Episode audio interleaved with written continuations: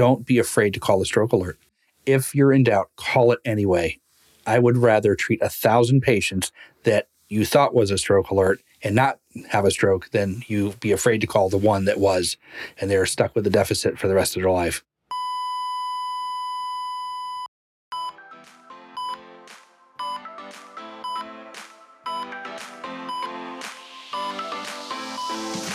Hey there. I'm your host, Sarah Lorenzini, a rapid response nurse and educator who loves telling stories to teach critical thinking. This podcast is for nurses who want the knowledge, skills, and confidence to respond to any emergency. With almost 20 years of experience in the ER and critical care nursing and a master's degree in nursing education, I have a lot of stories to share, and I love to nerd out and break down the pathophysiology, pharmacology, and nurses' role in emergencies. Stories bring learning to life. It is way easier to learn from and remember the stories that my colleagues and mentors have told me than anything I've read in a textbook. And that is why I made this podcast. Every episode is packed full of exactly what you need to know to handle whatever crisis that could arise on your shift. It's one thing to get the right answer on the test, but knowing how to detect when your patient is declining and what to do when your patient is crashing is what will make or break your day and might just save your patient's life. Welcome back to the Rapid Response Room podcast. I am super excited today to have an amazing guest with me. We're talking about how to rock your next stroke alert. And no one better to talk about that than my friend, Dr. Eric Wilson, neuro nurse practitioner extraordinaire. Welcome to the podcast, Eric. Thank you. Appreciate it, Sarah. So glad to have you. So, we're going to talk about all things stroke alert, when to call a stroke alert, what to expect at your stroke alert, what is the nurse's role, what's the nurse practitioner's role, what kind of scan do we need, what are the treatment options, all the things. Before we dive into that though, can you just introduce yourself, Eric? What's your nursing background? How did you get into nursing and why neuro nurse practitioner? Ah, good story. Well, I started out a long, long time ago, back in the early 90s, as a EMT and paramedic, worked my way through uh, EMS all the way to the top, and kind of decided I wanted to become a nurse. And I did a bridge program from paramedic to nursing, and then worked as a uh, charge nurse for quite a few years uh, before getting my bachelor's and then eventually my master's and my doctoral degree in nursing. Awesome. So, paramedic, ER nurse, nurse practitioner, and then specifically neuro nurse practitioner. Yes. That's awesome. So, let's say we need to call a stroke alert. If you were to give like a three minute nuts and bolts description to say a new nurse, what would you tell them as to like how you know it's time to call a stroke alert? The nuts and bolts with that would be a patient that has a we call a unilateral finding, a focalization of neurological deficit, one side of the body or their other other side of the body. Not normally both hands or both legs. Uh, if they have expressive aphasia where they can't speak or they're not following commands because they can't understand it. Sometimes you'll get visual field cuts, you'll have gaze deviations, but the nuts and bolts are when you have paralysis on a patient, that's when you want to immediately call a stroke alert and get get the team going. Gotcha. So unilateral something, speech issues, or like they can't get the words out at all. Correct. But what about like they're confused or That is slow to respond? That is something we see a lot with the altered mentation. Everyone wants to call it a stroke alert. However, that's not a focal neurological finding in the patient. It is a neurological problem, but not a stroke like symptom. Gotcha. All right. So when in doubt, call the stroke alert. Absolutely, every time. But so let's say we call the stroke alert. You're on your way. What can the nurse be doing or like preparing for? What are the questions you're going to ask whenever you show up? When I show up, I'm going to ask them what the focalization is. What deficit does this patient present with? I want to know what their blood glucose level is immediately. I want to know what their blood pressure is immediately. And I want to know the last known normal, not mm-hmm. Not when did you find them? not when did we find them we walked in. When's the last time you saw them perfectly normal without these deficits? And that leads to why it's so important that we do an initial baseline assessment when we meet the patient in the morning. Absolutely. I can't tell how many stroke alerts I go to and I say, when's the last time they were normal? And the nurse looks at me like, oh shoot. When I changed off shift, the patient was sleeping and I didn't wake them up. Right. And I just met them just now and I have no idea when the last time they were seen normal. So then we're like trying to do investigative work and ask everyone who's seen this patient, has anyone taken their blood sugar? Has anyone taken vital signs? How are they like trying to figure out when the actual last normal was because there wasn't a good baseline assessment Right. for that nurse's shift. And because the medication that we use, either alteplase or tenecteplase, is specifically geared for a certain amount of hours because as time goes by, the risk of bleeds increases. We want to know the last known normal and we won't guess. They may be a candidate for a thrombectomy, but the medication is just too dangerous to give. Gotcha. And we'll talk about thrombectomy more since uh, we're, we're all about that thrombectomy. So let's talk about that darn NIH stroke scale. You know, both you and I have had to do that training every year for the last however many years we've been nurses. it's very cumbersome. It's a very detailed neuroassessment. It definitely brings some value. But man, it's so long. And if we're trying to like get this patient to CT and get them intervention, we're trying to save brain cells. Here we are spending all this time for this long assessment, all the while brain cells are dying. So, my question for you is in your years being a neuro nurse practitioner, have you picked up any like tips or tricks or hacks or ways to like combine assessments together to make it go faster? Like, any tips you would give for someone who's learned the NIH, but they're like, this is so long. How can you speed it up? How can you So- be more efficient? So what we normally find is when a, a stroke alert comes in, or even if a stroke alert's on the floor, there's so many different people trying to do something, do their part for the patient. Whether they're trying to get a blood pressure, they're trying to get them on the monitor, they're trying to get IV access for blood, which we don't need blood for a non-contrast CT. That's my my preach for the day. But when this is going on, we try to also do the neurological examination. So we want to see if there's any arm drift, any leg drift. So usually you want to start at the top and work your way down. However, if someone's working on an arm, you can't. You just bypass the arms. You go to the legs and you get whatever limbs are available at any time. So that way, there everybody's getting their work done, but you're also getting a full assessment. Gotcha. So being flexible to what's happening Absolutely. in addition to what you're trying to do with the assessment. We will move to CT with that to find out if they're a bleed or whether they are a ischemic event going on, and we're able to give the medication immediately after that. Gotcha, gotcha. Okay. So I have seen you guys do NIH stroke scales, and it's really fast. I know you give the residents two minutes. Do you think you can do it in 90 seconds? Guaranteed. So I think the best way to teach it is just to do it. Okay. All right. So this is going to be awkward. Can I be the patient and you do the NIH and I time you? Are you up, Absolutely. you're up for the challenge. I'm up for the challenge. okay. All right. Let me get my let me get my timer here. Hold on. All right. And I will say that most of the patients that we do are usually laying in the supine position. Well, too bad. We I'm can do sitting this. purple chair. We can absolutely do this in the sitting position. It's just modified a little bit. Got it. Got it. All right. I'm all for modified. Let me get my timer here. all right. Ready, set, go. Okay, I want you to look at me. Follow my finger. I want Okay. you to close your eyes really tight. Open your eyes. Open your mouth. Say ah. Stick your tongue out. Left. To the right. Okay. Does this feel the same on both sides? Yes. Does this feel the same on both sides? Yes. I want you to hold your arms out for me, in front of you. I want you to close your eyes. Count to ten. One. One, two, three, four, five, six, seven, eight, nine, ten. Touch your nose with that finger. Keep your eyes closed. Touch your nose with this finger. Touch, keep your eyes closed. Open your eyes. Squeeze my hands. All right. Touch your nose. Touch my finger with your right hand. Go back and forth. Okay, very good. Try it with the left hand. this is harder than I think. There you go. Very good. Okay, I want you to lift your knee up off the ground straight up, not your leg, your knee. Nope. Like that. Hold it up. Don't Okay. push down. Hold it up. Okay, same on this. Okay. Want you to kick your leg out. Okay. Kick your leg out. Okay. All right, foot up. Okay. Push down. Gas pedal. Got it, yep. Same thing. Up, Okay. down. Yep. Does this feel the same? Yes. We're done. What? That was 58 seconds. Okay. Impressive. I would I would also, if you weren't talking, ask you to repeat after me. No ifs, ands, or buts. No ifs, ands, or buts. Sounds clear. Thank Okay. you. Thank you. All right. So let's go through each of the the pieces of the NIH stroke scale because you knocked them all out by like kind of combining some things together. Mm-hmm. So going down the line, level of consciousness. You're talking to me. You're oriented. responding. You're Great. zero. As far as like questions to see if I'm dysarthric, I'm responding to. you. I'm talking. You can assess that Mm-hmm. very easily. Um, you had me blink my eyes and squeeze your hands. Following commands. Yep. As far as my extraocular movements, you have me follow your finger. Mhm. Visual field, same thing. I'm able to actually like follow the finger, so clearly I don't have uh, vision issues there. Facial palsy, you had me do what? Hmm? Just looking at your face, I can tell that you have no facial palsy. Okay, very good. For my left and right arms, you assess those simultaneously. There was no drift and there was no deficit uh, Okay. of sensory. For my left and right leg, we did not do them simultaneously because that would be quite a Pilates workout for anybody. so we do those separately. All right. For limb ataxia, Now, upper extremities, we do finger to nose, which you did back and forth. Yeah. So you had no ataxia with your upper extremities. Laying on the on the bed, you would do a heel to shin. Right. That would be very difficult in the sitting position. position. Got it. Sensation, you asked me, can you feel this? Can you feel this? You feel this? You on both sides. Okay.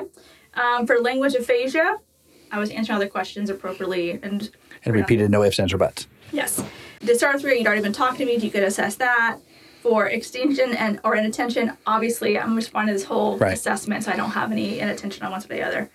Done. Done. Very impressive. You didn't think it was going to happen, did you? I well, I thought it was going to cut it pretty close, but no, you you knocked it out.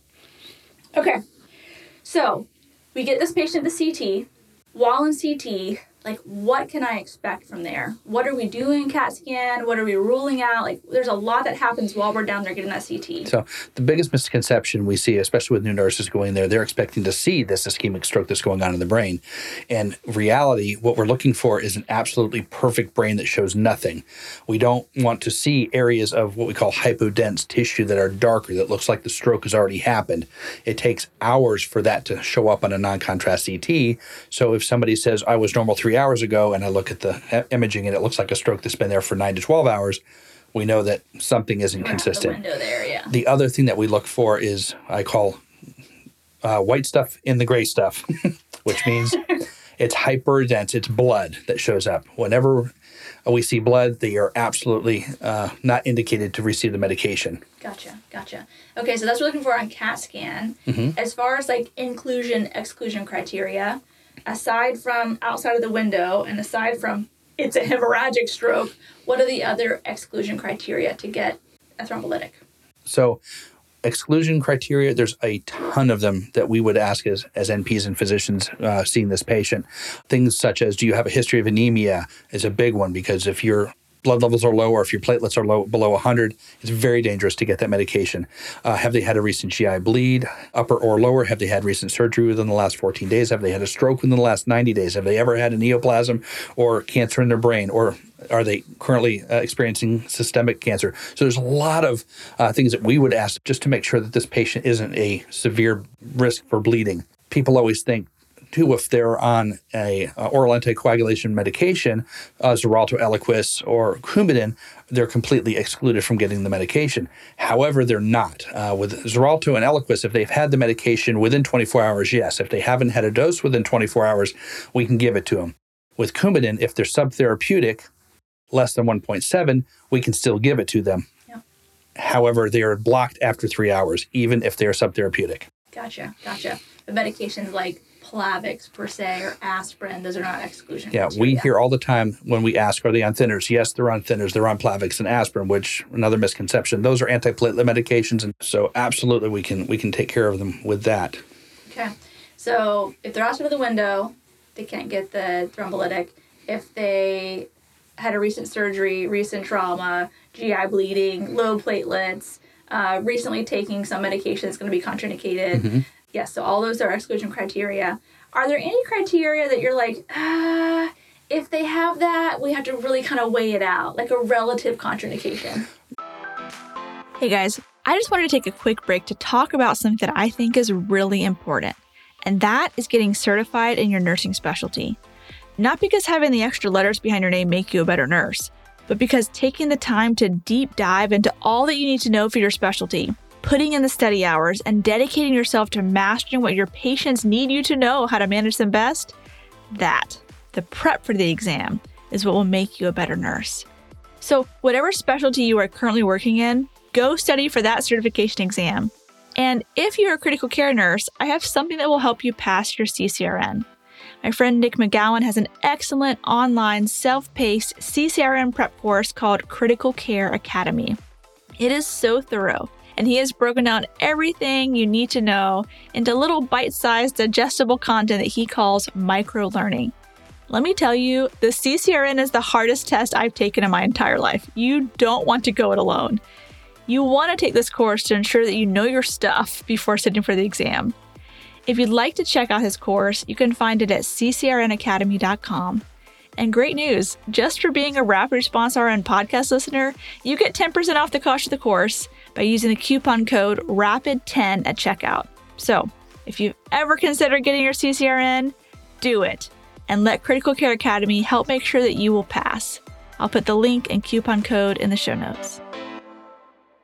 Right. Yeah, there's a list of relative contraindications too, but it's case by case. And we really lean toward how bad is the deficit, what's their life going to be like, and how important is this relative contraindication. When there are absolute contraindications, it's a no go. Right. But some of them, like if they're pregnant, then we kind of have to weigh out risk Absolutely. versus benefits. Or if they had, I don't know, we'll say a recent surgery, but it's just right outside the window. Or there's so many things you're like, oh, we really have to weigh it out with the patient and the whole team to make the best. Last stroke 89 days ago. Uh, it's it's Right. really, really, sometimes it's heart wrenching to watch these things but we, we can't give it to them and we really want to.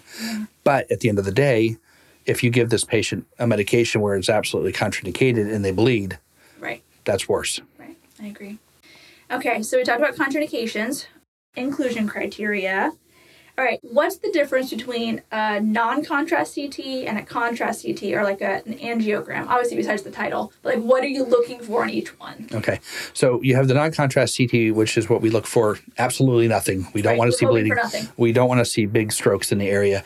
Uh, then we do the CTA head and neck. So it's the CT angiogram where we use IVP dye to go up into the brain and we're looking at all the arteries and the veins of, of the brain to see if there's any areas where it abruptly stops. So that would be your occlusion. And from what I've seen, that's kind of when you guys are like, all right, this patient is is or is not a candidate for thrombectomy. Correct. So can you talk a little bit about what patients are great candidates for thrombectomy and what patients are unfortunately not a good candidate for thrombectomy? So yeah, we have patients that come in the back door, and usually in the back hall, we can tell just by their presentation whether they would likely be a, a candidate for thrombectomy, and we let the interventional neurologists know right away what we have, just so they're alert and watching for the imaging. Patients that are characteristically included for thrombectomy have to have a presentation that's less than 24 hours old.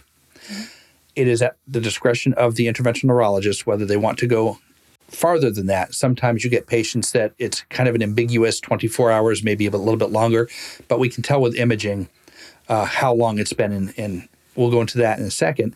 But when we do the imaging, we have uh, three areas of vasculature that we look at. We look at the anterior circulation, middle circulation, and the posterior circulation. The biggest vessel that we deal with is the middle cerebral artery. It covers about two thirds of the brain. When we talk about occlusions of these vessels, the smaller the number, the larger the vessel. So if you have an M1 occlusion, that's a bigger vessel than an M2 versus an M3. Right now, most interventional neuroradiologists go after an M1, maybe a distal M1 to M2. Thankfully, I work with a group that will go M2 and distal M2. It's a lot more dangerous. The risk for bleeding is significantly higher. Thankfully, they have many years of experience, so they have very good outcomes. Same thing goes with anterior circulation and A1, A2, A3, and the posterior circulation goes with the Ps. Uh, posterior circulation is a lot more dangerous because you're dealing with vertebral arteries and the basilar artery, and if you happen to occlude that, it's bad news and people go to sleep forever. Yeah, yeah. So you're looking to see is this a large vessel occlusion? Right. Because if it's a large vessel occlusion, there's something we can actually chase down and pull Right. out. But if it's a small vessel occlusion, we can't actually physically get anything out because we can't get to it. Right. That's where tenecteplase comes in. It's better for the smaller vessels, where a mechanical thrombectomy is better for the very large M1 occlusions.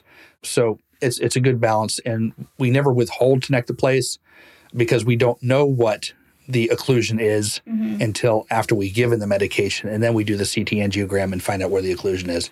So having given thrombolytic is never a contraindication for then going on to do a thrombectomy. Never. Correct. Okay. I've had that question asked a lot when I have students. They're like, isn't giving a they call them a clot buster. Isn't giving a clot buster like a contraindication for poking the groin and the femoral artery? And like, you'd think, but it actually is better for the patient Right. to have had that uh, tenecteplase prior to having the procedure. So I was wondering, do you have your favorite story? Like your favorite amazing turnaround case of a patient who had either, you know, a smaller vessel occlusion or an LVO? Uh, there was one patient that we had a while ago. She was so amazing, and her sister happened to be watching her out gardening, and she collapsed a long way away from our hospital. And usually EMS takes a long time to get to your house out there.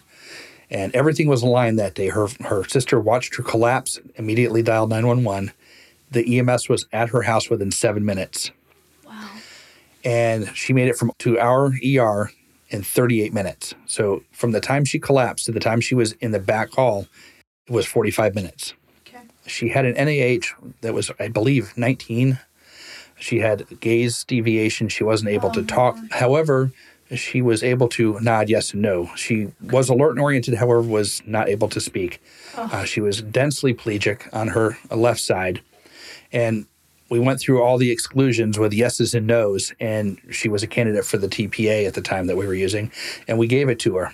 Immediately after giving the TPA, we ran her over to the biplane because she had a large M1 occlusion, and we pulled the clot out. And what was so amazing about that is she had a complete resolution on the table. She went from a 19 to a zero. That is so cool. It gives me chills I Yeah. to think about how awesome that is we get to do. So we got her upstairs, and I went back downstairs and I got one of our nurses who I always look at the ER nurses, they see these patients go in ICU and they never see them again. And she was the one that was there to give the, the medication. And I said, You need to come with me. And I went upstairs and I brought her in that room and she just stared. She couldn't speak. She watched this patient that was completely hemiplegic, expressively aphasic, gaze deviation, horrible, horrible. Turn around and say, Thank you so much for saving my life. Ah, that's the best. And she didn't say anything. She just backed out of the room and we got in the elevator and she was saying, Oh my God, oh my God. And there was just tears coming down her face. Yeah. And it was amazing. I said, You guys need to know the difference that you make in these patients' lives. You never see it. Yeah.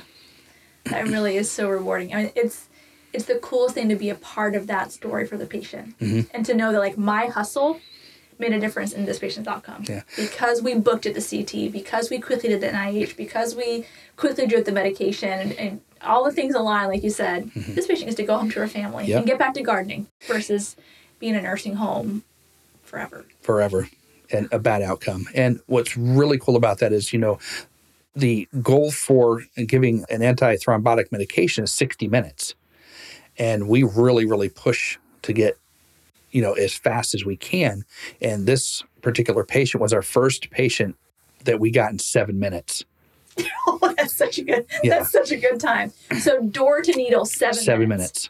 minutes. we were booking it Yeah. for that lady. And what a great outcome. Yeah, it was. Yeah, I mean, I think people are like, oh, we have 60 minutes to give it. But the longer we wait, the more brain cells are dying. I tell them uh, 1.9 million brain cells per minute. So let's roll. Yeah. Yeah. People I can't agree. afford to lose that. I agree. Man, that's that is a really awesome story. Thank you for sharing that, Eric. Mm-hmm. Okay, so let's say we get into the scanner and we do the non-contrast CT and we see the what did you call it? White stuff and the gray stuff. I don't call it that, but when Right, right. um, so let's say we see that.